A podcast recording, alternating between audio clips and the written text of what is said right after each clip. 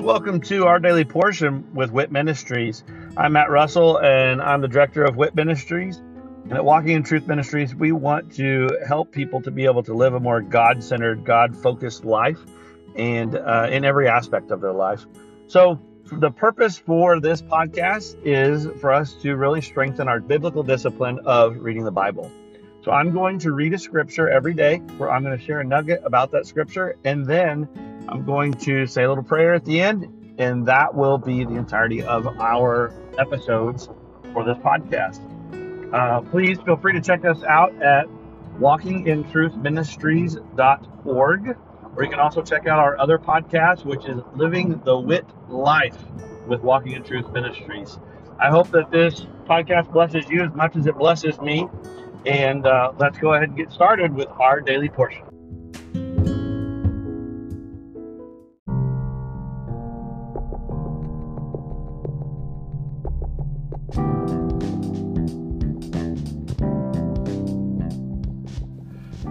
Are you concerned about what the future holds? Are you confident that the retirement plans that you have today will still be secure tomorrow? Let us help you by clearing up the uncertainty. This is Matt Russell, the director of WIT Ministries. Many of us at Walking in Truth Ministries are bivocational, working in our ministry as well as in the financial services industry at Win Big Financial Group. We help people to build a tax free and risk free retirement. Give me a call at 817 903 2575 to support our ministry and to secure your family's financial future. Again, call today at 817 903 2575. Thank you and God bless.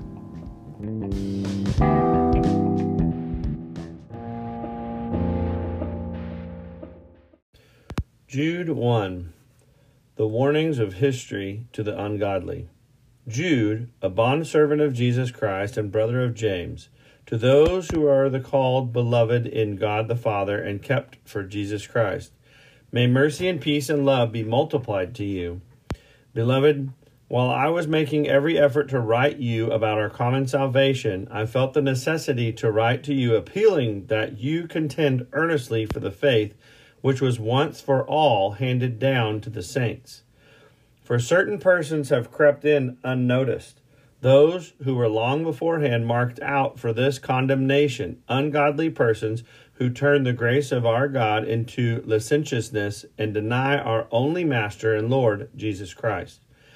Now I desire to remind you, though you know all things once for all, that the Lord, after saving a people out of the land of Egypt, subsequently destroyed those who did not believe, and angels who did not keep their own domain, but abandoned their proper abode. He has kept in eternal bonds under darkness for the judgment of the great day, just as Sodom and Gomorrah and the cities around them, since they, in the same way as these, indulged in gross immorality and went after strange flesh, are exhibited as an example in undergoing the punishment of eternal fire. Yet, in the same way, these men also, by dreaming, defile the flesh and reject authority and revel angelic majesties. But Michael, the archangel, when he disputed with the devil and argued about the body of Moses, did not dare pronounce against him a railing judgment, but said, The Lord rebuke you. But these men revel the things which they do not understand, and the things which they know by instinct. Like unreasoning animals, by these things they are destroyed. Woe to them! For they have gone the way of Cain, and for pay they have rushed headlong into the error of Balaam, and perished in the rebellion of Korah. These are the men who are hidden reefs in your love feast, when they feast with you without fear, caring for themselves, clouds without water carried along by winds, autumn trees without fruit, doubly dead, uprooted, wild waves of the sea, casting up their own shame like foam, wandering stars for whom the black darkness has been reserved forever. It was also about these men that Enoch, in the seventh generation from Adam, prophesied, saying, Behold, the Lord came with many thousands of his holy ones to execute judgment upon all and to convict all the ungodly of all their ungodly deeds, which they have done in an ungodly way, and of all the harsh things which ungodly sinners have spoken against him. These are grumblers, finding fault, following after their own lusts. They speak arrogantly, flattering people for the sake of gaining an advantage. Keep yourselves in the love of God. But you, beloved, ought to remember the words that were spoken beforehand by the apostles of our Lord Jesus Christ, that they were saying to you, In the last time there will be mockers, following after their own ungodly lusts. These are the ones who cause divisions, worldly minded, devoid of the Spirit. But you, beloved, building yourselves up on your most holy faith, praying in the Holy Spirit, keep yourselves in the love of God, waiting anxiously for the mercy of our Lord Jesus Christ to eternal life. And have mercy on some who are doubting. Save others, snatching them out of the fire. And on some have mercy with fear hating even the garment polluted by the flesh. Now to him who is able to keep you from stumbling, and to make you stand in the presence of his glory blameless with great joy, to the only God our Savior, through Jesus Christ our Lord, be glory, majesty, dominion, and authority before all time and now and forever. Amen.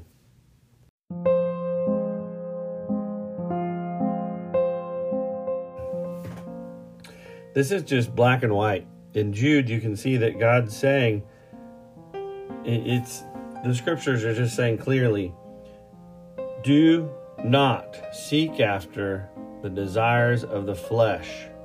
Do not seek and desire life in sin. It's not that we don't sin, we, we make mistakes, but when we fall, we get up, we repent, we ask for forgiveness, and we get up, and then we keep moving. He knows we're going to make a mistake. That's why He gave us grace, is to cover us when we fall, not to give us justification so we can fall. He did not die on the cross for us so that we can say, you know, since he died on the cross, I can go ahead and live a lifestyle that I want because he loves me. No, yeah, you're correct. He does love you. And yes, he died on the cross because of that sin, but not so that you can continue living in it intentionally. If you are knowingly living out in sin, how then can you truly say that you are a follower of Christ? Because he said, if you love me, then keep my commands. If you love me, then do what I ask you to do. And he asked us to rise up out of sin, live our life sinning no more. So, for me personally, um, I mean, I'm a sinner. But but I really struggled with drugs, with excessive alcohol, with uh, sexual immorality. I I suffered with um, idolatry. I denied God. So all of those things in order when I accepted Christ, I had to deny those things, but I had to not deny the existence of them, but deny those things for my life. I had to repent. I was called. In the Bible, it says, these things he hates. These, yes, these things he detests. And in that list of things that are not going to share in the kingdom and the blessings, those things I had to repent from. I had to truly repent, turn away from, rise up, and then do them no more. Have I made mistakes? Sure. But I couldn't accept Christ. It's not that I had to clean up my life first but upon accepting Christ, I repented. repented of those things. Asked for forgiveness because because of those things Jesus went to the cross for me. So for someone else in their life to think that they can continue sinning, they don't have to repent, but I did. My question would be just plainly, what makes you so special that you don't have to repent of your sin, but everyone else in the world does? And because the sin that you choose, because you found someone who can try to tickle your ear, just give you this warm fuzzies that it's okay. Jesus loves everyone and everyone is going to go to heaven for just being a good person. For that, I completely apologize. I'm sorry that you have been misled. But the reality is, yes, Jesus loves everyone. Yes, Jesus went to the cross for everyone's sins. But no, that's not your free ticket. You must repent. You must repent. If my people who are called by my name would repent, turn from their wicked ways, turn from their wicked ways, not continue living and justify their wicked ways as now good. Just because you say a sin is no longer a sin doesn't mean it's no longer a sin. The Bible says that the way in a man's heart is always right. We think our way is right because we don't go against the actual measure that God gave us, which is His Word. And His Word says sin is sin. And sin is defined as lawlessness. So even if you're being sweet honey poured over you and just making you feel all warm and fuzzy with this whole idea that a pastor is telling you that, oh, when Jesus died on the cross, the law became no more. That is a flat out lie. Whether they're intending to do it or not, it's a lie. The law is not done away with. Otherwise, Jesus wasted a lot of his breath saying only what the Father told him to say when he said, If you love me, keep my commands. If you love me, keep my commands. But when I die, those commands are gone. No. Man's law was done away with. The excess they put on top of God's law was put was done away with. God's law was not. And it's simple and it's easy. It's not difficult. It's right within reach. Love God. Love others. All of God's law can be hung on those two pegs. But God's law still exists. So I'm sorry that you've been misled. Dig deeper into the word and just know this. Jude in the New Testament, if that's your defense, in the New Testament, Jude said, Turn from those ungodly ways. Stop seeking after the things of the flesh because for doing so, you're going to get the same the same uh, consequences that Sodom and Gomorrah had, that Cain had, that Balaam had. Balaam was trying to do good things, but because he was a coward and because he didn't do, he wasn't obedient immediately, he still kind of went after his, his own desires in his actions he still had to die, had the consequences fall on him too. And then also the rebellion of Korah, same thing. You get the same. You get the same. So turn from your ungodliness and turn towards love. Make sure that you keep his way, pursue him daily.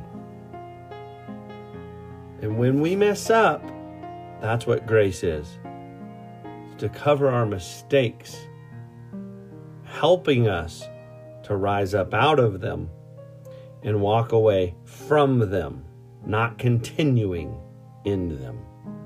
Father, thank you that you give us grace. Thank you that grace is just freely given to anyone who just decides that they they are sick of their life without having direction. They're sick of their life without purpose. And and they would prefer to um, live out their life as you made it to be. Father, I pray that people could just come to know the just beautiful glory of you and your son Jesus Christ, who took everything that we deserved at the cross. Father, thank you for the grace that just flows from your heart to ours. And thank you for the covering of that mercy. I ask that you can give us the courage to really seek after you, your word, your commandments, your testimonies, so that we can keep them as you asked, because we do love you. And thank you that you loved us first. In Jesus' name, amen.